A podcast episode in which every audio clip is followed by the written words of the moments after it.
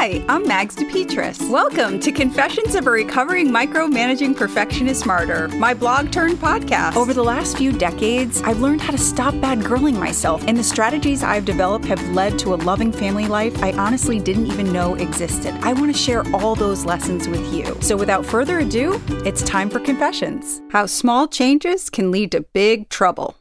This is a quote from the Gospel of Thomas. If you bring forth what is within you, what you bring forth will save you. If you don't bring forth what is within you, what you don't bring forth will destroy you. A nutritionist friend of mine once told me a story about her client who was a grammar school teacher.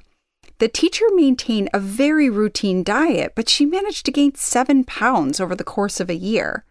The two couldn't figure out what had caused the weight gain. Finally, they pinpointed it. The teacher's classroom had moved.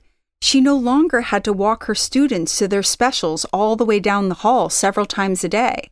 That one change resulted in seven pounds. While seven pounds doesn't sound like such a huge deal, this story always reminds me that every change adds up over time. If something in my life has changed and I'm not feeling great about myself, I can easily get confused and think that other people are making me feel that way or even that my life is crappy.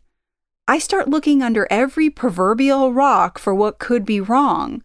But what I know all too well is that I'm never going to solve an issue inside of myself by looking outside of myself. If I want to escape my discomfort and restlessness, I'd be best served by keeping the focus on myself.